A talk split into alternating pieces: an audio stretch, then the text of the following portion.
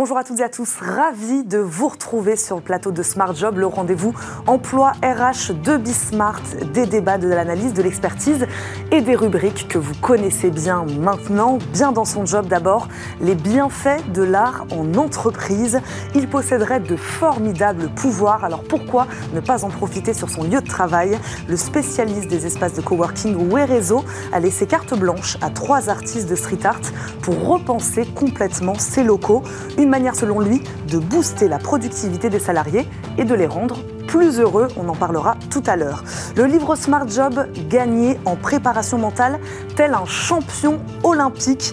Pierre David, ancien boxeur professionnel, viendra nous présenter son ouvrage Préparation mentale gagnante, je vous le montre déjà, publié aux éditions Erol. Il nous dévoile sa méthode pour gagner en confiance, dépasser ses peurs, repousser ses limites. Pour lui, entreprendre ou évoluer en entreprise n'est pas si différent qu'un entraînement pour une grande compétition sportive. Le débat d'actu, trois sujets ont retenu notre attention cette semaine. D'abord la réforme des retraites qui fait son entrée au Sénat. Nous verrons comment le texte peut être enrichi. Et puis la colère n'est pas retombée chez les médecins généralistes, loin de là puisque les syndicats et l'assurance maladie ne sont pas parvenus à s'entendre pour redéfinir les conditions d'exercice et de rémunération de la profession. Enfin, deux ans après la loi Rixin sur les quotas dans les COMEX, nous verrons où en sont les entreprises françaises sur la féminisation de leur instance dirigeante. Et enfin, dans Fenêtre sur l'emploi, les entreprises se lancent sur TikTok. Le réseau social représenterait une réelle opportunité pour votre marque employeur, notamment pour moderniser votre image, mieux communiquer auprès des jeunes et même recruter. Attention tout de même à ne pas trop en faire. Tous les conseils d'un spécialiste du marketing d'influence, ce sera en fin d'émission. Mais d'abord, comme promis, bien dans son job, c'est parti.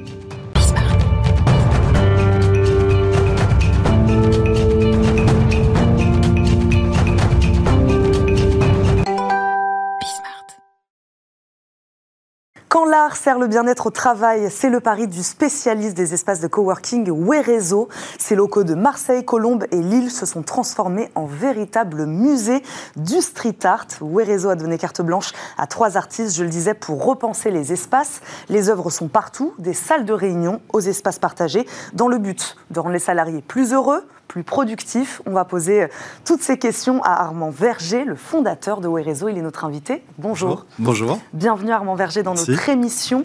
Dites-moi comment est née cette idée d'introduire du street art dans vos espaces de coworking Alors d'abord, c'est une question de culture personnelle. Hein. Moi, là, je suis tombé dedans euh, petit parce que, euh, parce que j'avais un, papa qui, était, qui, était, qui avait une entreprise de transport d'œuvres d'art et qui, avait, qui était mécène. Donc, donc, il avait, donc j'ai grandi avec, avec beaucoup d'œuvres d'art autour de, autour de moi.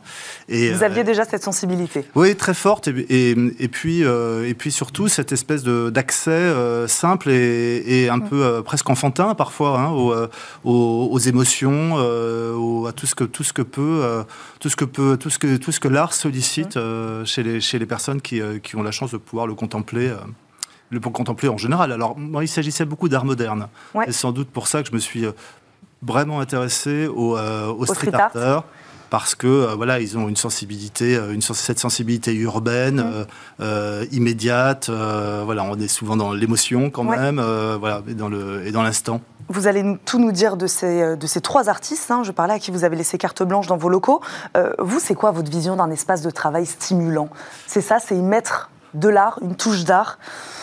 Alors, en fait, il y a plusieurs choses. Il y a d'abord euh, euh, la stimulation pour un espace de travail, c'est déjà un, endroit où on a, on a la chance de pouvoir rencontrer d'autres personnes. Hein. Donc, euh, c'est pour ça que les espaces de coworking sont, sont, sont, sont, vraiment éligibles à cette, à cette particularité, parce que l'idée, c'est de pouvoir organiser des lieux qui permettent aux gens, de façon très simple, hein, et de, de, de, pouvoir avoir des espaces dans un dispositif qui permettent d'avoir un accès très simple aux, aux personnes qui qui travaillent également mmh. dans le, dans le, dans le, sur, le, sur le même plateau. Hein.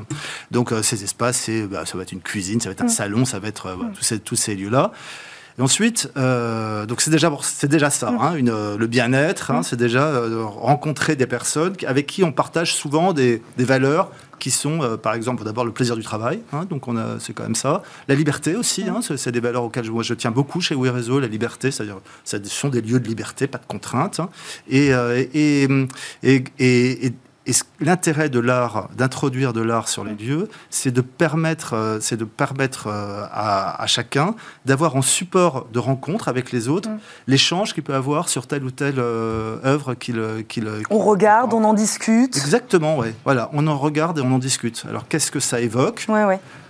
Qu'est-ce que ça réveille Alors euh surtout, ça ne fait jamais l'unanimité. Mais euh, pourquoi faire l'unanimité hein je, euh, je, pense qu'on a tous besoin de bureaux. Certains aiment bien les bureaux bien blancs, bien machin, bien truc, voilà. Donc justement, bah, moi j'ai pris le contre-pied de ça. Je pense que je pense que ça a un intérêt à un moment d'être pas heurté, mais parfois secoué dans une dans un contact avec une avec une œuvre d'art, une œuvre d'art qui parfois peut être brutale, mm. mais mais aussi douce, aussi et aussi comment dire, peut générer, euh, peut générer du bien-être juste parce que, parce que le choix des couleurs, le choix des formes, etc., euh, permet, permet d'avoir un, d'avoir un contact agréable et, serein. On va en reparler euh, de cet euh, objectif hein, d'améliorer euh, le bien-être, la qualité de vie au travail, évidemment avec ces œuvres. là, on en voyait quelques-unes passer. Expliquez-nous très rapidement, voilà, qui sont ces trois artistes à qui vous avez fait appel Je crois que vous leur avez donné des thématiques bien précises. voilà, comment ça s'est passé? Alors, Thierry Noir est bien connu. Thierry Noir est un artiste de premier plan qui, a, qui s'est exprimé d'abord sur les murs du, du, sur les murs du, sur des pans de murs du mur de Berlin. donc aujourd'hui, il est très reconnu. Euh, bon, ça, voilà, ça, c'est un artiste qui s'est, qui s'est exprimé euh, sur les, dans notre espace de, de Marseille, dans la gare Saint-Charles. Euh, ensuite, euh, Emmanuel Brodeau est un artiste des Yvelines, euh, spécialement dans, à Versailles, mhm. où, où, la nuit, il, il, s'exprime avec des fils, des fils de, goudron sur, sur, les, vous voyez, sur les clous, sur, toutes les, sur tout, tout, ce qui est mis en place dans la rue. Donc c'est très éphémère, hein, puisque les voitures passent sur ces, sur ces œuvres. Et c'est souvent, beaucoup de, souvent des, des, sujets, beaucoup de tendresse, il y a beaucoup de couples, beaucoup de poésie, voilà. et et, le troisième, euh, Bluebird, euh, Blackbird, pardon, euh, Cyril Larvor, et lui un street, un street artiste plus classique, enfin plus classique au sens peut-être plus musclé dans son expression artistique. Alors effectivement, je leur ai donné des, je leur ai donné des cahiers des charges extrêmement light, puisque je crois qu'il faut surtout pas brider l'art. Hein, enfin, je ne faut même pas en mm. avoir la prétention. Mm. Donc je leur ai justement juste dit, ben voilà, par rapport aux, valeurs que nous, que nous souhaitons promouvoir chez WeRezo, je leur ai dit, ben, moi j'aimerais bien qu'on mette en avant les rencontres. Voilà. Donc euh, justement cette notion de rencontre, euh, de, chance de pouvoir se rencontrer, de rencontrer des gens nouveaux, ça c'est ce qu'on ce qu'on a fait à Marseille. L'autre, euh, sur Colombe, la Défense, euh, avec, avec euh, Emmanuel Brodeau. Je lui ai dit, alors c'était avant les Jeux Olympiques, alors ça devient, ça devient d'actualité, mais c'était c'est le hasard. Je lui ai dit, voilà, je trouve que les valeurs du sport sont souvent celles des espaces de coworking, voilà, parce qu'on aime bien, euh, on aime bien la notion de l'équipe, la notion, de, la notion de se surpasser, etc. Et je lui ai demandé juste de lui, d'exprimer sur les murs ce que le sport évoque. Donc, et alors, il, s'est basé sur des grands, des, des, grands, des grands records, souvent intervenus pendant les Jeux Olympiques. Alors, on a, on a chaque sport est exprimé et très rapidement sur la troisième thématique. Et sur la, et sur la, troisième, c'est la musique. Voilà. Donc, parce que la musique, là aussi, est, un, est, un, est, un, est souvent quelque chose qui rassemble et qui réunit et, sur lequel, avec les, et qui surtout permet d'échanger et de partager. Le temps passe beaucoup trop vite quand on parle d'art avec vous. euh, Armand, j'aimerais quand même, avant de se quitter, donc, euh, vous disiez favoriser la communication, favoriser le débat, favoriser la discussion avec les autres. Moi, je disais en préambule de cette émission, booster même la productivité. Euh, est-ce que vous pensez que ça peut aussi servir à ça C'est-à-dire, on peut mieux travailler en étant entouré d'art? Ah ben, C'est clair. Je euh, alors, je pense qu'il y a deux choses. C'est que dans, son univers, dans son bureau, sur son bureau, sur son poste de travail immédiat, peut-être qu'il vaut mieux éviter d'avoir d'être en permanence sollicité par des, choses extérieures. Mais dès lors qu'on passe dans des, espaces qui sont communs euh, ou dans des salles de réunion, je pense que l'art, euh, la, présence d'une œuvre d'art est complètement signifiante et, et, et influe et influence les personnes qui, qui, travaillent, euh, qui travaillent sur, ce, sur le lieu. Et je crois qu'en effet, le, le, bien-être qu'elle peut provoquer, euh, mais également l'énergie. 93% des employés considèrent que l'art rend le lieu de travail plus accueillant et plus agréable. Plus accueillant, plus agréable, euh, plus dynamisant. Mhm. voilà, plus dynamisant. Et je pense que c'est vraiment une source de dynamique qui est très forte et qui est vécue par nos clients. Et eh ben on va terminer là-dessus. Merci beaucoup Armand Verger d'avoir été avec nous aujourd'hui dans Smart Job. Je rappelle, vous êtes le fondateur de Werezo. Merci beaucoup de nous avoir accompagnés. Tout de suite, un livre dans Smart Job. Le livre de Smart Job aujourd'hui est écrit par un ancien boxeur de haut niveau, Pierre David. Il est l'auteur de Préparation mentale gagnante aux éditions Erol, ouvrage dans lequel il nous propose une méthode inédite pour se construire une identité de champion et éliminer la peur de l'échec. Bonjour et bienvenue dans Smart Job, Pierre David. Bonjour Eva. Merci beaucoup de nous accompagner aujourd'hui. Ma première question est simple. Comment il est né ce projet d'écriture et cette envie de transmettre une méthode? Oui, alors ce projet d'écriture, il est né. Euh, il y avait déjà un premier livre, mmh. euh, L'identité gagnante, où là je mettais vraiment toute la méthode. Et ce deuxième euh, livre est sorti après bah, du coup une expérience de plus de trois ans et demi à accompagner des sportifs, 500 sportifs et entrepreneurs accompagnés, quatre médaillés olympiques notamment. Et donc là, c'était l'idée de regrouper, regrouper tout ça, mettre mmh. les témoignages des médias des médaillés olympiques qui ont testé d'autres méthodes avant pour euh, amener vraiment une preuve que bah, ce qu'on propose fonctionne. Là, c'est voilà, un peu la preuve que votre méthode a fonctionné, notamment sur des sportifs. C'est ça, exactement. Ouais. Et, que, et que eux-mêmes disent on avait testé hmm. d'autres choses avant, telles que l'hypnose, la sophrologie, la méditation. Et oui, aujourd'hui, en fait, on peut aller beaucoup plus vite. Moi, il y a un truc qui m'a marqué, vous mettez beaucoup en avant ce concept de dépassement de ces blocages. Moi, j'avais une question quels étaient-ils ces blocages pour vous en tant que sportif de haut niveau? Ouais, alors pour moi, en tant que sportif de haut niveau, et c'est ceux qu'on, avec 80% des sportifs aujourd'hui qu'on accompagne, ce sont mm. les mêmes, c'est des blocages euh, de l'ordre de la morale, euh, des inductions sociales qu'on a de, euh, par exemple, il faut être humble dans la vie ou il faut être altruiste. Et ce qui va nous empêcher à un moment donné d'exprimer tout notre potentiel et à un moment donné, si on a un objectif en tête, par exemple, pour un, sportif, ça va être je veux être champion du monde, eh bien, les gens diront mais attends, mais c'est arrogant de dire ça. Et donc, on va se bloquer. Et donc, il va y avoir un conflit entre ce que j'ai envie consciemment et ce que le subconscient veut. Et donc, nous, euh, bah, où là, on va vraiment très vite, c'est de pouvoir hmm. enlever ça et dire, maintenant, en fait, le concept arrogant, humble, c'est comme si on disait Est et Ouest. En fait, c'est juste, on est tous à l'Est et à l'Ouest de quelque part pour pouvoir bah, simplement être soi. Dépasser ces injonctions qu'on met, euh, qu'on vous, vous, met. Euh, pourquoi sont-ils comparables, ces blocages, à ceux que pourraient rencontrer, puisque c'est ce que vous nous dites aussi, que vous vous adressez à des entrepreneurs, par exemple?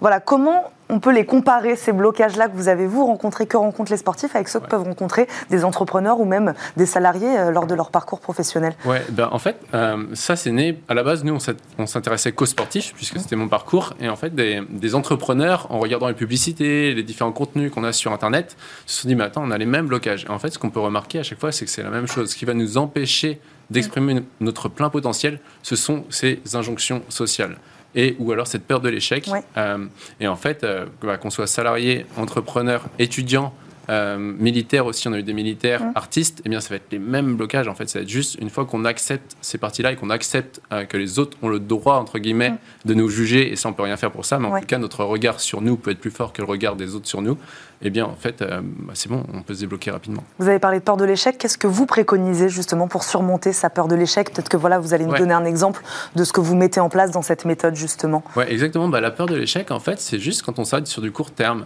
en fait, on, s'arrête sur du court terme et on croit que ce qui va nous arriver va être la chose la pire de notre vie. Et on va pas prendre les choses sur 2, 3, 5 ans, par exemple. Mm. Si on prend dans le livre, il y a l'exemple de Chloé Trespech, qui est médaillée olympique à Pékin, et elle le dit en 2018, donc elle tombe à 10 mètres de la ligne d'arrivée, donc gros échec pour elle, alors qu'elle allait prendre une médaille, normalement. Et en fait, comme elle le dit, euh, en, travaillant justement sur la, dépolarisation de la peur, donc mm. qui doit être la, quatrième dans le, euh, dans le livre, euh, on a vu que bah, c'est grâce à ça, en creusant tous les bénéfices, bénéfices, bénéfices qu'il y a eu à cette défaite, en prenant énormément de hauteur, elle a vu que c'est grâce à ça qu'elle avait renforcé des choses qu'elle n'aurait pas fait en fait avant. Et moi, par exemple, le, cas le plus bah, sur moi, en fait, que je suis produit de mon produit, c'est de voir que si je n'avais pas perdu 4 finales sur 5, j'aurais pas autant creusé sur la mm. préparation mentale, je ne serais pas autant formé bah, aux, quatre coins, aux quatre coins du globe. Je me suis formé avec les, plus grands experts mm. et j'aurais pas développé cette expertise et cette innovation aujourd'hui. Vous qui vous avez aidé, Pierre David, à, construire cette méthode, est-ce que vous êtes entouré euh, de spécialistes de psychologie? Euh, Voilà, comment ça s'est passé? Comment ça a été construit ça? Euh, Du coup, alors, quand on dit spécialiste de psychologie, c'est vrai qu'on a, on a vraiment dépassé ce modèle et aujourd'hui on a des psychologues, on a même des psychiatres qui se sont formés chez nous. Moi, je me suis beaucoup formé en France, ensuite aux États-Unis avec le docteur John DeMartini qui a été élu par un organisme, euh, je ne sais plus lequel, mais comme euh, expert numéro un du comportement humain. Et avec lui, j'ai passé vraiment des, centaines d'heures à étudier à ses côtés. Et c'est là où, ouais, là, on avait passé un cap. Et donc, euh, en fait, en regroupant avec les blocages sportifs, mmh. c'est là où j'ai créé notamment la dépolarisation. Est-ce qu'elle peut s'appliquer à tout le monde, cette méthode? Ça aussi, c'est une question que je me suis posée. cette capacité à avoir du mental, comme on dit, est-ce que ça peut vraiment s'apprendre? Ouais, bah alors déjà pour moi, tout le monde a du mental et tout le monde est fort mentalement. Après, c'est juste des comparaisons. Mm. On va se croire, ah lui, il est mieux que moi ou euh, je, suis, je suis euh, moins bien que lui. Donc pour moi, je pars du postulat que tout le monde a du mental dans ce qu'il aime réellement et dans mm. sa zone de talent. Sauf que vu qu'on se compare tout le temps, on va se dire, euh, bah ouais, non, mais les autres, ils sont mieux que moi. Donc oui, après, la méthode de dépolarisation elle-même, elle s'applique vraiment sur des gens qui ont une ambition et envie d'avancer. Par exemple, on va pas s'amuser à le faire sur des gens qui sont euh, plutôt en dépression ou euh, en, pour mincir ou à, mm. arrêt du tabac, par exemple. Ça, on s'attaque pas du tout. On s'attaque mm. vraiment à des gens qui, voilà, qui ont envie d'évoluer. Ça peut être des étudiants, des artistes, des sportifs. là, ça marche très très bien parce qu'on sait que l'objectif, il est, il est très clair et donc le petit grain de sable, on va l'enlever, on va l'enlever très rapidement. Vous culpabilisez pas ceux qui ne se sentent pas champions. Hein. Il y en a qui ne se sentent pas champions aussi. Oui, ils existent ces gens-là. Ben, oui, ils existent. Et euh, en fait, à partir du moment qu'ils ont juste envie des projets, qui sentent qu'ils ont des blocages, ils sont hmm. bienvenus à l'Académie de haute performance. Nous, c'est sûr, on met en avant la vitrine de sportifs de haut niveau, mais on accompagne 80% des, des, gens qui sont chez nous ne sont pas sportifs de haut niveau. Mais par contre, ils ont cette ambition et ils, ont, ils en ont marre de sentir qu'ils sont bridés et qui n'arrivent pas à, déployer tout leur potentiel. Oui, parce qu'on n'en a pas parlé, euh, fondateur également de l'Académie de la haute performance. Cette méthode que vous nous délivrez euh, dans ce livre-là, c'est celle que vous appliquez au quotidien dans cette académie, en formant euh, des sportifs, c'est ce que vous disiez tout à l'heure, mais pas que. Mais pas que. On a ouais, des sportifs d'un côté, de l'autre côté, on a les entrepreneurs. Donc, mais dans les sportifs, je considère aussi tout ce qui est artistes, étudiants, musiciens, on a eu des militaires également. On a eu des salariés qui voulaient monter aussi euh, en compétences. Et aujourd'hui, on a une deuxième formation qui s'adresse à des gens qui sont formés soit en psychologie, soit en sophrologie, euh, soit on a eu une psychiatre aussi qui s'est formée chez nous, des médecins euh, qui veulent aussi, ils voient les résultats qu'on a, ils se disent, OK, on a envie d'apprendre cette méthode et comment est-ce qu'on peut l'apprendre Donc on a, vraiment ces trois rôles-là aujourd'hui. On terminera, j'aimerais terminer sur cette phrase qui est d'ailleurs la fin de votre livre. La victoire n'est donc pas une fin en soi. Non, l'important n'est pas ce que vous faites, mais ce que vous devenez. Voilà, c'est ça, ça c'est la dernière phrase du livre. Euh, donc même pour un sportif, c'est pas la victoire finalement qui compte? Alors, on aime gagner, les sportifs, on aime gagner, mais en fait, une fois qu'on a quelque chose de matériel, une victoire, c'est déjà notre passé. En revanche, l'être humain qui est en train de se construire à travers cette victoire, euh, c'est ça le plus important. Et à chaque fois, quand, je dis à un sportif, euh, tu veux gagner, ok, mais gagner, est-ce que c'est une cause ou un mm. effet? Et ils vont dire, oui, gagner est un effet. Quelle est la cause qui va mm. générer cet effet? Mm. La cause qui va générer cet effet, c'est être excellent euh, être déterminé. Et ça, en fait, l'état d'être, on va l'emmener euh, avec nous. Eh ben, on va terminer là-dessus. Merci beaucoup Pierre David de nous avoir accompagnés aujourd'hui. Je rappelle, vous êtes auteur de Préparation mentale gagnante. Je remonte ce livre aux éditions Erol, fondateur aussi, on l'a dit, de l'Académie de la haute performance. Merci beaucoup d'avoir été avec nous. On marque une courte pause. On se retrouve tout de suite dans le cercle RH. Au programme aujourd'hui, je le disais, la féminisation des instances dirigeantes. Nous ferons le point sur la fronde des médecins qui réclament depuis plusieurs semaines maintenant une revalorisation de la consultation et nous parlerons évidemment de la réforme des retraites qui arrive au Sénat. Les débats seront-ils plus apaisés qu'ils ne l'ont été à l'Assemblée nationale? Réponse tout de suite.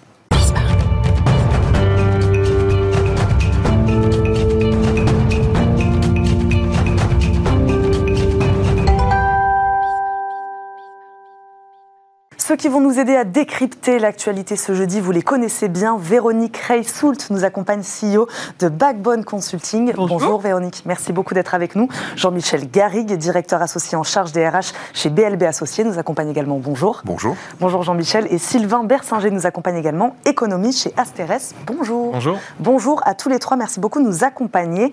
Au programme, d'abord, je le disais, la réforme des retraites qui est arrivée cette semaine, mardi, au Sénat, pour un premier examen en commission. Le texte a été approuvé dans une version euh, amendée. On le savait, si la majorité de droite n'est pas opposée à un report de l'âge euh, à la retraite, elle pouvait cependant apporter des changements au texte du gouvernement. Euh, Jean-Michel Garrigue, un mot d'abord peut-être sur la contestation qui va se poursuivre. Prochaine journée de grève, on le sait, le 7 mars, annoncée comme reconductible. Dans ce contexte, est-ce que le gouvernement doit reculer, Jean-Michel Garrigue? Ben, Il l'a déjà commencé. Euh, la grande crainte qu'on peut avoir, enfin pour ceux qui sont favorables à la réforme, c'est que les différentes modifications apportées pour satisfaire les uns et les autres rendent le texte, sinon inopérant, du moins euh, beaucoup moins euh, impactant mm. euh, sur l'objectif fixé que ce qui était prévu au départ. Euh, la journée du 7 mars, euh, euh, ce qu'elle a effectivement de particulier, vous l'avez dit, c'est qu'elle est reconductible Mm. et que au lieu d'avoir des journées ponctuelles comme c'était le cas jusqu'alors depuis le 19 janvier, Mm. euh, on risque d'avoir une succession euh, de journées et donc d'avoir un pays paralysé. On note néanmoins que les syndicats euh, prennent bien soin de ne pas parler de blocage euh, pour justement ne pas s'aliéner euh, l'opinion publique, euh, ce, qui les- ce qui irait pour eux à l'encontre du but recherché. On en est où là-dessus sur euh, voilà cette euh, déjà Est-ce que les Français sont toujours aussi réfractaires à cette réforme des retraites? Est-ce que ce mouvement d'opposition va continuer à, à, à- à prendre? Et voilà, et qu'est-ce que va faire le gouvernement là-dessus? Alors, toujours réfractaire, oui. Euh, pour le moment, ils soutiennent toujours les Français. Enfin, l'opinion publique est plus- toujours en soutien euh, du mouvement. Il y a surtout une demande euh, de manifestation plus que de grève. Mm. Les Français ont envie d'exprimer euh, leur mécontentement, qui va bien au-delà d'ailleurs de la réforme des retraites, mais voilà globalement une envie de manifestation sur toute la France, qui est l'un des succès, on va dire, de, du mouvement actuel, euh, et une logique de manifestation sans heurts, dans une forme de de, bonne humeur, euh, on pourrait presque dire, en tout cas une, humeur euh, bon enfant, même si par moments il y a des, petits dérapages, mais globalement l'opinion publique est encore hostile. Et elle est principalement hostile pour trois raisons. La première, un sentiment d'injustice. La deuxième, euh, une sorte d'incompréhension. Vous venez de dire qu'il y a eu énormément d'amendements, mais finalement on ne comprend plus vraiment quelle est la réalité de cette réforme et, et ce qu'elle contient réellement, que l'on soit pour ou contre, ça devient un peu flou. Et puis le troisième, c'est cette notion de mensonge qui est apparue au cours des débats en particulier à cause du 1200 euros de retraite minimale qui a été mal comprise, mal exprimée et qui finalement a été retenue comme un mensonge. Et donc ça n'aide pas à faire en sorte qu'il y ait adhésion.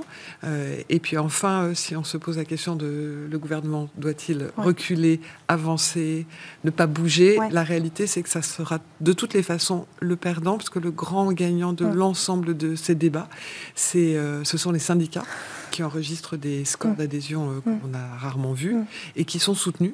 Et même s'il y avait euh, grève générale, blocage, car le mot, effectivement, vous avez raison, il est assez évité, les Français sont prêts. Euh, on va voir combien de temps. Et s'ils finissaient par se retourner, c'est plutôt contre le gouvernement qu'ils auraient euh, une forme de colère exprimée que euh, à l'encontre des syndicats et des manifestants et des grévistes, parce qu'ils considèrent que bah, finalement leur mouvement est légitime. Mais est-ce qu'on n'est pas en train de le dire, comme disait Jean-Michel Garrigue un petit peu, est-ce qu'on n'est pas en train de, de remettre en question en ce moment l'intérêt de cette réforme, surtout amendée de cette manière?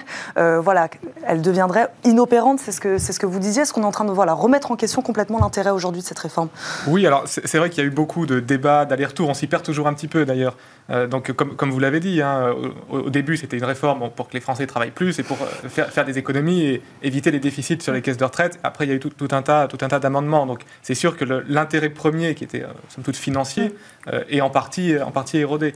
Après, sur la question de, de- de la contestation, donc la, la grève, puis la, la grève reconductible, euh, on, on a entendu ces termes de paralysie ou blocage. Bon, on peut jouer un petit peu sur les mots, ça, ça, c'est un petit peu de la communication. Euh, je, je pense que si je regarde ça avec mes- mon, mon œil d'économiste, je pense pour qu'il y ait vraiment un impact économique des grèves et de mouvements euh, sociaux, il faut vraiment que ce soit des, des mouvements massifs et longs, pas juste quelques jours pendant lesquels la moitié des métros circulent. Alors, on a des exemples historiques. hein.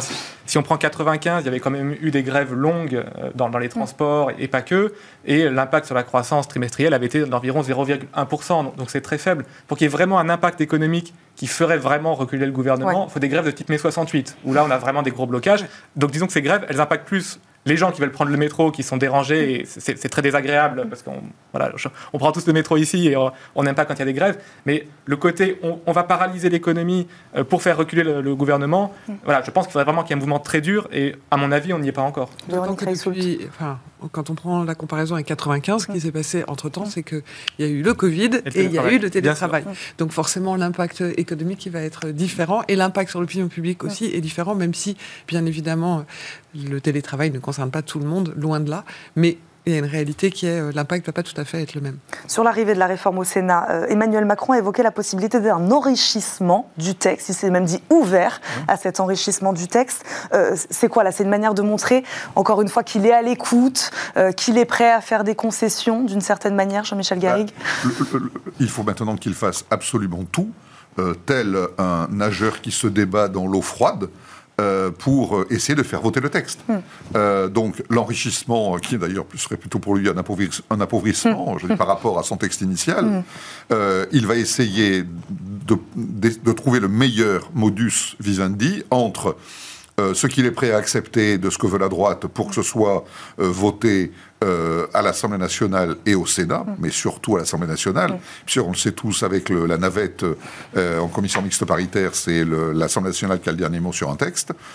donc le, le, gouvernement aujourd'hui et le président de la République font absolument tout ce qu'ils peuvent pour essayer de sortir la tête la moins basse possible de ça. C'est vraiment enfin on en a parlé déjà sur ce plateau il y, a, quelques semaines, on se demande bien pourquoi il est allé s'enferrer, je dirais, dans cette, euh, dans cette réforme de, retraite à un moment où, comme vous l'avez dit très justement, euh, les Français avaient bien d'autres euh, problèmes liés à l'inflation, l'évolution des salaires, le coût de la vie, etc. S'embarquer là-dedans, c'était peut-être, je dirais, une idée méritoire pour le président de la République, mais je ne suis pas sûr de l'état dans lequel on va en sortir. Quels ajustements peut faire le Sénat aujourd'hui Il y a, Les mesures sur les femmes sont assez importantes, en tout cas attendues, même s'il y a déjà des choses qui ont, été modifiées. De nouveau, le sujet des 1200 et euh, du montant euh, minimum. Après, euh, globalement, comme les Français sont un peu perdus, je ne peux pas vous dire ce que l'opinion attend, parce qu'ils finissent par ne plus tellement comprendre cette réforme. La seule chose qu'on constate, c'est que le Sénat a une image beaucoup plus positive que l'Assemblée nationale. Et d'ailleurs, la façon dont c'est en train de se passer ne fait que conforter cela. Et on voit dans l'opinion qu'il y a même quelques quelques sénateurs qui, sont, qui émergent comme étant des pacificateurs, ou en tout cas des gens qui arrivent à mener des débats de façon sereine, même dans la contradiction. Le temps passe. Un autre sujet sur lequel nous voulions revenir aujourd'hui, c'est la colère des médecins généralistes. Euh, après plusieurs mouvements de grève et plusieurs semaines de négociations, les syndicats et l'assurance maladie ne sont finalement pas parvenus à s'entendre pour redéfinir les conditions d'exercice et de rémunération. C'est important de la profession. Euh, je ne sais pas, Sylvain Bersinger, comment vous vous expliquez l'échec de cette discussion? Alors, sur l'échec en tant que tel, moi je ne suis pas dans les coulisses de la négociation, mm. donc je n'ai pas d'éléments précis sur euh, qu'est-ce qui s'est dit. Euh, je trouve qu'il y avait peut-être de la part des médecins une stratégie euh, de négociation un peu, un peu jusqu'au boutiste. C'est-à-dire, on passe de 25 à 50 mm. euros. Mm. je pense que c'était beaucoup de la, communication, de la stratégie de négociation, de demander un plafond très haut. On sait qu'on ne l'aura pas, mais au moins on, obtient un petit peu. bon, après, voilà, sur, sur, les négociations en tant que telles, j'ai pas d'analyse précise, mais je, je trouve qu'en fait, on est dans une situation inflationniste, on le sait tous, où du coup tout le monde, les médecins, les profs, mais tout le monde, euh, dit bah ok, il y a plus de 5% d'inflation et moi il faut que mon revenu mm. suive au moins ça pour pas que je perde de pouvoir d'achat. Donc en fait, je trouve qu'on est sur un débat euh, qui, qui, concerne là les médecins, mais qui en fait est beaucoup plus général.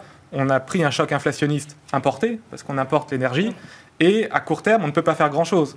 Donc en gros, il faut, il y a un peu un mystigris qu'on essaie de se refiler. Qui va payer ce, choc d'inflation importé Est-ce que c'est plutôt l'État? Mm. Les entreprises Quelles entreprises? Les ménages Quels ménages? Donc chacun est un peu dans une, dans une négociation. Donc c'est tout à fait légitime que les médecins demandent des revalorisations. Peut-être que certaines, notamment 50 euros, étaient un petit peu excessives un petit peu excessive. Euh, est-ce que déjà, Jean-Michel Garrigue, l'assurance maladie, euh, elle, est, elle serait en capacité de, financer cette augmentation euh, de, des tarifs de la consultation? Alors oui, on s'en remarqué une chose, c'est que le ministre le dit, et je crois que ça n'est pas contesté, le tarif moyen, en fait, de la consultation payée n'est pas du tout les 25 euros évoqués avec la proposition à 26,50 euros. Parce que vous savez qu'il y a un système de forfait euh, concernant de nombreuses catégories de patients, les jeunes, les vieux, les, les très malades, euh, voilà, les affections de longue durée, etc., qui fait que je crois que le panier moyen, j'ai vu passer ce chiffre il y a quelques jours, était plutôt de l'ordre de 35-36 mm. euros que de 25 euros. Euh, donc on est déjà à un niveau un, un, petit peu différent. La deuxième chose, c'est que c'est une affirmation du ministère de la Santé, euh, c'est qu'il y aurait déjà 40% euh, des médecins généralistes qui seraient dans les conditions permettant de bénéficier de l'augmentation qui a l'augmentation supplémentaire qui a été proposée par euh, le gouvernement, euh, notamment, c'est-à-dire, vous savez, les gardes, pouvoir mettre des médecins généralistes dans le désert médical mmh. que l'on constate dans certaines régions. Donc, en fait, le ministère de la Santé essaie de montrer que on fait beaucoup de bruit pour, mmh. enfin, pour pas grand-chose, en tout cas, pour beaucoup moins mmh. que ce qui est indiqué. Alors, vous avez vu qu'il y a une, euh, donc une, haut fonctionnaire euh, qui va maintenant présider la commission d'arbitrage et qui va euh, permettre de proposer un texte qui sera laissé à la libre appréciation du, ministère du Travail. Et il faut espérer que cette deuxième phase, après effectivement les rodomontades que vous évoquiez et puis la stratégie de négociation, que cette deuxième phase permettra d'arriver à un accord, étant bien conscient que la montagne accouchera certainement d'une souris. Vous avez soulevé ce, ce sujet-là des déserts médicaux. Moi, je trouve ça intéressant De quelle manière elles sont liées ces deux questions? L'accès aux soins, la capacité des médecins à aller s'installer demain dans des déserts médicaux. voilà, comment on peut lier tout ça? On a l'impression que dans ce contexte un peu difficile aujourd'hui pour les hôpitaux et, pour les, et pour les soignés, non pas les soignants, eux, les médecins généralistes arrivent, demandent une augmentation des tarifs de consultation. Voilà. Comment tout ça s'est lié aujourd'hui? Qu'est-ce qu'on se dit aujourd'hui quand on voit des médecins généralistes en colère, alors qu'il y a des gens qui n'arrivent pas à se faire soigner? Voilà. Alors déjà, la, santé est un sujet de préoccupation mm. important pour les Français. Le premier, c'est le pouvoir d'achat, l'inflation, les sujets qu'on vient d'évoquer. Le deuxième, c'est la santé. Et le troisième, c'est la sécurité. Ensuite, la santé, c'est un sujet que les Français ont... Leur vision a largement changé depuis le Covid, de nouveau. Pourquoi? Parce que les Français étaient convaincus que le système de santé français était le meilleur au monde. En mm. tout cas, c'est une phrase que l'on entendait mm. souvent. Et puis, on s'est aperçu pendant le Covid que c'était pas si simple. Mm. Et depuis que c'est vraiment pas si simple que ça et que c'est effectivement euh, compliqué dans certaines régions. Il n'y a pas, euh, il y a des déserts médicaux même dans, des grandes villes d'ailleurs, euh, qui a une difficulté d'accès aux soins. Vous avez même encore ce matin le Parisien qui a donné un classement des maternités à éviter. Donc, on est aujourd'hui dans une logique où les Français sont inquiets sur la santé et le système de santé. Voilà, ma, question derrière ça, c'était ça. C'est-à-dire que le Français, aujourd'hui moyen, qui subit l'inflation et qui voit qu'aujourd'hui, qui n'arrive pas à avoir un rendez-vous chez un médecin parce qu'il habite en périphérie de ville, euh, voilà, en, région, etc. Et il voit ces médecins généralistes qui demandent aujourd'hui une augmentation des tarifs de la consultation. Qu'est-ce qu'il se dit? bah je, suppose que le pari du gouvernement était de se dire, eh bien, on va les stigmatiser et les présenter comme des nantis. La réalité, c'est que si vous regardez les professions préférées des Français, les premiers sont les pompiers, les deuxièmes sont les infirmiers et les troisièmes sont les médecins. Et donc les Français sont plutôt derrière les médecins, considèrent que non, ils ne sont plus si nantis que ça, que les moyens pour exercer leur profession est compliqué. Donc si on parlait du fameux mystigris dont vous parliez, ben, dans le fond, ils considèrent que c'est un sujet sur lequel l'État doit pouvoir intervenir, que les augmentations peut-être étaient-elles excessives dans, dans, les demandes, mais qu'elles étaient compréhensibles. Et euh, entre autres, ils pensent que régler les déserts médicaux, c'est une des solutions. Il y a un autre sujet qui est peu abordé dans ces négociations, mais qui est toujours latent, qui est le sujet de la modernité de la santé, avec euh, l'accès, euh, bien sûr, aux téléconsultations, mais aussi à des autodiagnostics avec euh, l'intelligence artificielle. Enfin bref, il y a beaucoup de choses qui aujourd'hui sont expérimentées et les Français pourraient potentiellement être d'accord, mais pour eux, ce qui compte quand même, c'est d'avoir leur médecin, d'avoir un médecin qui les suit et que ce médecin ait une rémunération qui lui permette de vivre à peu près dignement de son travail. On continuera de suivre ce dossier dans Smart Job. Il nous reste trois minutes, Jean-Michel Garry. Je voudrais parler de la féminisation des instances dirigeantes. C'est un sujet exactement important. Euh, et ben, figurez-vous que la France confirme sa position en tête des pays occidentaux. 46,4% de femmes siègent au conseil d'administration des sociétés du 440, selon la dernière étude de l'Institut français des administrateurs. Euh, Sylvain Versinger, moi j'avais une question. Est-ce que la loi Rixin, selon vous, c'est quoi? C'est elle qui est responsable aujourd'hui de ces chiffres plutôt encourageants? Évidemment, on n'y est pas encore arrivé. Ah oui, mais c'est voilà. C'est sûr que euh, selon la réglementation dans les différents pays, euh, si vous mettez des lois, mécaniquement, il y a plus de, quoi, les entreprises cherchent à respecter cette loi euh, et évidemment, il y a un impact. Après, ce qu'il faut bien voir aussi, c'est que donc là, effectivement, il y a, comme vous l'avez dit, une proportion importante de femmes dans les conseils d'administration. Ce qu'il faut voir, c'est quand on va plus haut dans la pyramide, notamment au stade de PDG des grandes entreprises du mm. CAC 40. Là, on n'y est pas. Là, la proportion est, beaucoup plus faible. Donc, mm. c'est un peu le, le, sujet. Quand vous mettez une loi sur un sujet, bah, les entreprises essaient de se conformer à ce, ce quota, je ne sais pas si c'est le terme, enfin, mm. ces objectifs qu'on leur a fixés. Mais après, voilà, quand, on monte la pyramide, sur les, sur les PDG, il n'y a pas d'obligation. Donc, euh, donc là, évidemment, la, parité est beaucoup moins respectée. Je, posais cette question parce que dans le même temps, l'Observatoire de la féminisation des entreprises lui a démontré que la contrainte législative, elle était parfois contournée aujourd'hui par les entreprises. Véronique, c'est pour ça que je posais cette question. De fait, c'est le principe du noir. On aime bien essayer de la contourner, mais c'est quand même très efficace. On va dire que le système des quotas, il est plus qu'efficace, enfin on en a la preuve par ces chiffres. Ça a changé aussi quelque chose qui est cette euh, fameuse charge mentale que les femmes ont, euh, qui est certes, euh, on a envie d'accéder à un certain nombre de postes à responsabilité, mais on a aussi la réalité d'autres charges et d'autres responsabilités, mais qui sont sur la nouvelle génération plus partagées, donc c'est une bonne nouvelle. Il y a aussi des mesures qui ne sont pas des mesures concernant les femmes, mais des mesures concernant les hommes qui aident aussi à faire changer les choses, en particulier le fait que les hommes puissent réclamer un congé paternité, voire même qu'à un moment donné, ce congé paternité soit obligatoire pour pouvoir le répartir entre les hommes et les femmes. Ça changera aussi l'image des femmes dans l'entreprise et la réalité de la possibilité d'évolution, parce que restera quota ou pas quota, contournement ou pas contournement, une réalité qui est les femmes eh bien, la maternité fait qu'à un moment donné, elles doivent s'absenter de leur travail et ça complique les évolutions de carrière, c'est évident. Jean-Michel Garrigue, les quotas sont in fine, la meilleure solution, la meilleure manière de, répondre à cet enjeu Le meilleur reste à venir de ce point de vue-là. En hmm. fait, ça crée plutôt un changement des mentalités et ça crée, pardonnez-moi l'expression, une espèce de ruissellement des talents. C'est-à-dire qu'en mettant au niveau des COMEX, après les, les conseils d'administration, un pourcentage significatif de femmes, ça va forcément irriguer euh, toute la pyramide, euh, je dirais, euh, sociale de, de, de l'entreprise, et faire en sorte que, sur un délai, évidemment, nécessairement plus long, de, mettons, d'une dizaine d'années, on aura, dans des postes importants, qui ne sont pas des postes de COMEX ou de conseil d'administration, mais qui sont juste en dessous, qui sont dans les postes de, management intermédiaire et de management supérieur, si je puis employer l'expression, on aura mécaniquement de plus en plus de femmes à cause de cette tendance-là. La théorie du ruissellement. On terminera là-dessus. Merci beaucoup à tous les trois d'avoir débattu avec nous aujourd'hui dans Smart Job. Véronique Reissoult, je rappelle, vous êtes CEO de Backbone Consulting. Jean-Michel Garrigue, directeur associé en charge des RH chez BLB Associés. Et Sylvain Bersinger, économiste, économiste chez Asteres. Merci beaucoup à tous les trois d'avoir été avec nous. Tout de suite, ces fenêtres sur l'emploi.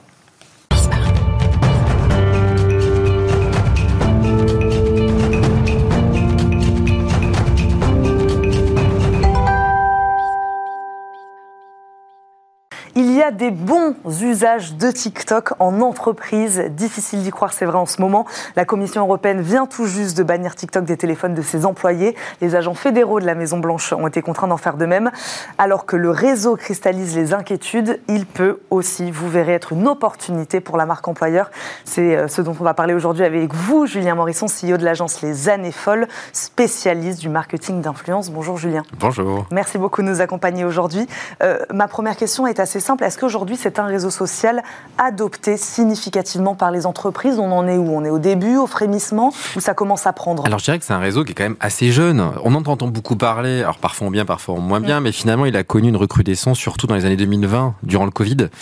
Maintenant, c'est vrai que les statistiques sont absolument hallucinantes. C'est le réseau qui a le plus augmenté depuis les dernières années et surutilisé par la nouvelle génération. Alors, je dirais qu'il n'est pas genré parce que oui, c'est un peu plus représenté par les femmes que les hommes, mais globalement, c'est pas genré.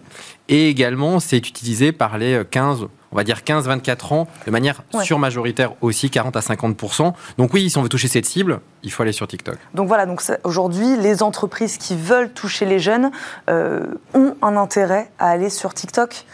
Exactement. Elles ont un intérêt déjà parce que là, on va parler vraiment de la marque employeur, c'est-à-dire mm. comment moi j'attire une nouvelle génération que l'on dit un peu difficile à séduire, à attirer. Et donc oui, c'est intéressant parce que bon, la moyenne d'âge, c'est à peu près 23 ans. Ce réseau social a un taux de conversion. 3 euh, à 5 fois plus important que les job boards. En gros, pour faire simple, quand si vous diffusez une annonce sur TikTok, vous avez 3 à 5 fois plus de chances de recevoir un CV. C'est énorme. Donc certes, j'avais déjà eu l'occasion de le dire dans des précédentes chroniques, le job board à mon avis, il a passé son, pic d'influence à quelques années, mais surtout ce que ça dit, c'est que pour séduire cette cible-là, eh bien, les entreprises ont intérêt à y aller. Je citais juste un exemple qui était Système U, qui, euh, pour attirer des apprentis bouchers, a décidé de communiquer sur TikTok eh bien, ça a généré des millions de vues et beaucoup de CV euh, réceptionnés. Et comment y aller justement? Parce que ça aussi, c'est une question qu'on se pose. Il faut s'adapter. Il y a peut-être un langage spécifique à TikTok. C'est un nouveau langage. Euh, voilà. c'est quelque chose de totalement différent. Alors... Et moi, vieille entreprise qui essaye de m'adresser à des jeunes sur TikTok, il faut que j'apprenne aussi à, à m'adapter. Si vous faites du corporate sur TikTok, ça va pas fonctionner. Ça va mm. être une vraie dissonance cognitive. Ça va pas fonctionner. Ça va être un peu de manière artificielle. Ça sera considéré comme tel, on va dire, auprès de la communauté. Donc, faut accepter déjà que ce sont des formats très court. Alors on a de la chance, c'est moins court qu'il y a quelques années. On est passé de 30 secondes à 3 minutes. C'est déjà quand même un petit peu mieux. Mm. Deux, il faut accepter aussi une forme de créativité. Trois, un ton décalé pour que ça fonctionne. C'est les trois, on va dire, recettes qui vont faire que votre format, il a une chance de susciter de l'intérêt de la part de, des viewers, comme on va pouvoir les appeler. Décalé jusqu'où? jusqu'où on peut aller pour pas tomber euh, dans, le, dans la vidéo gênante. Exactement. Alors je dirais que c'est un peu la limite de Vous avez voilà, un exemple de bad buzz euh, Alors genre... j'ai pas cité le, bad buzz, mais j'ai un exemple en tête. C'était, vous voulez montrer l'entreprise, elle voulait montrer un peu le quotidien d'une responsable RH. Donc on la voit ouvrir sa grille, euh, allumer son ordinateur. félicitations, je sais plus comment s'appelait, Margot, félicitations, elle a un grand sourire. Puis après elle prend un petit café à 10h avec ses, ses collègues, elle envoie un mail, elle partage un déjeuner, elle renvoie un mail, et puis à 17h30 elle part. Et en fait, quand on sort de ces vidéos, rien ne va. Rien ne va parce que finalement, on n'a pas expliqué du tout ce que c'était que le métier de, de, RH. Deux, pour ses propres collaborateurs ou ses propres équipes, ils disent mais c'est ça le métier de RH, c'est d'envoyer un mail et de partager un café. C'est absolument ridicule. Et trois, pour l'entreprise, et c'est le risque à la gadgetise. Et quand on pense à TikTok, souvent, on va se dire, on pense à quoi? On pense à des vidéos de gens qui dansent et qui chantent. Point. Et demain, c'est pas parce que je suis médecin ou avocat que je, si je décide de danser et que ça va générer des millions de vues que j'ai présenté mon métier. Non, c'est juste quelqu'un qui va danser devant une vidéo, tout avocat, tout médecin que tu es. Donc en réalité, ça n'a pas beaucoup d'intérêt. Donc attention à pas tomber dans le ridicule, de pas tomber dans la gadgetisation vraiment des fonctions. Il faut de temps en temps admettre. Alors toutes les fonctions ne s'y prêtent pas. C'est pour ça que quand on est sur un quotidien bouché, c'est un peu plus facile parce que c'est visuel, comme verrier, comme les artisans. Dès qu'on va être sur des professions un peu plus intellectuel, ça s'y prête un peu moins, sauf à tomber dans une gadgetisation d'une métier où on enfonce des portes ouvertes. Ça peut le faire, hein, mais bon. Moi, Julien, j'ai aussi une question. La qualité de certaines vidéos, c'est vrai qu'elle est pour dire approximative. Voilà, voilà. Moi, j'avais. Est-ce que c'est pas aussi pour les entreprises? Vous disiez tout à l'heure que pour recruter, hein, on met une annonce, on a trois fois plus de chances d'avoir euh, un candidat qui nous envoie un CV. Est-ce que c'est aussi une manière de communiquer à moindre coût pour une entreprise? Quoi, un post TikTok, 30 euh, secondes, euh, c'est ça aussi? C'est une excellente question. Effectivement, le coût du recrutement en France, il est cher. Il est cher parce que généralement, vous avez une personne qui est dédiée. Il est cher parce qu'à job board, ce n'est pas donné. Les différents outils sont chers. Donc spontanément, on peut se dire passer 10 secondes à faire une vidéo TikTok, ça peut fonctionner, ça va générer de la visibilité au pire pour la marque et ça permet d'avoir de, des CV. Toutefois, la limite de l'exercice, c'est effectivement la qualité. Alors, ça dépend de l'entreprise que vous êtes. Si vous êtes une entreprise du CAC 40 où tout est très léché, je pense que ça va être très très correct. Si vous êtes une TPE, finalement, le risque, il n'est pas énorme si foncièrement vous y donnez les bons messages. En revanche, en revanche, si vous ridiculisez vos salariés et que ceux-ci deviennent viraux et que c'est rayonné, vous avez une responsabilité en tant qu'entreprise de dire vous avez ridiculisé et c'est plus une question, même si la personne elle vous a cédé son droit à l'image, vous avez ridiculisé votre collaborateur et donc mécaniquement l'entreprise. Donc attention, si vous vous sentez pas prêt, honnêtement, utilisez d'autres réseaux sociaux euh, qui sont un peu plus standards, mais en tout cas qui vont rayonner davantage qu'aller surtout sur TikTok. Donc, pour conclure, Julien, euh, en gros, on peut se mettre, on peut se lancer sur TikTok, euh, mais pas comme ça non plus. Voilà, c'est pas parce que c'est un réseau social qui permet aujourd'hui de poster des vidéos de 30 secondes qu'on peut y aller sans véritable stratégie. Exactement. il faudra d'abord y aller à minima sur votre marque, vos produits, et dans un deuxième temps, valoriser ou présenter vos métiers. Si vous y allez uniquement avec ce compte, et pareil, j'ai tendance à dire peut-être avoir un compte dédié pour le recrutement et un autre pour la marque. Mais d'abord, entraînez-vous avec des produits. Une fois que vous avez déjà une communauté, si vous n'en avez pas, c'est un peu compliqué. Une fois que vous avez cette communauté, n'hésitez pas à poster euh, dans ces cas-là pour recruter. Et ben voilà, on va terminer là-dessus. Merci pour tous ces conseils. Julien Morisson, je rappelle, vous êtes CEO de l'agence Les Années Folles. Merci beaucoup de nous avoir accompagnés. Julien, encore une fois aujourd'hui, dans Smart Job. Merci à vous de nous avoir suivis. Merci à Nicolas Juchat qui m'a aidé à préparer cette émission. Merci à Laurélène. Merci à tous. Vous retrouverez bien sûr très vite Arnaud Ardan à la présentation. Ce rendez-vous, nous on se retrouve tout de suite dans Smart Éducation. Et puis je vous dis à très vite sur Bismart. Salut.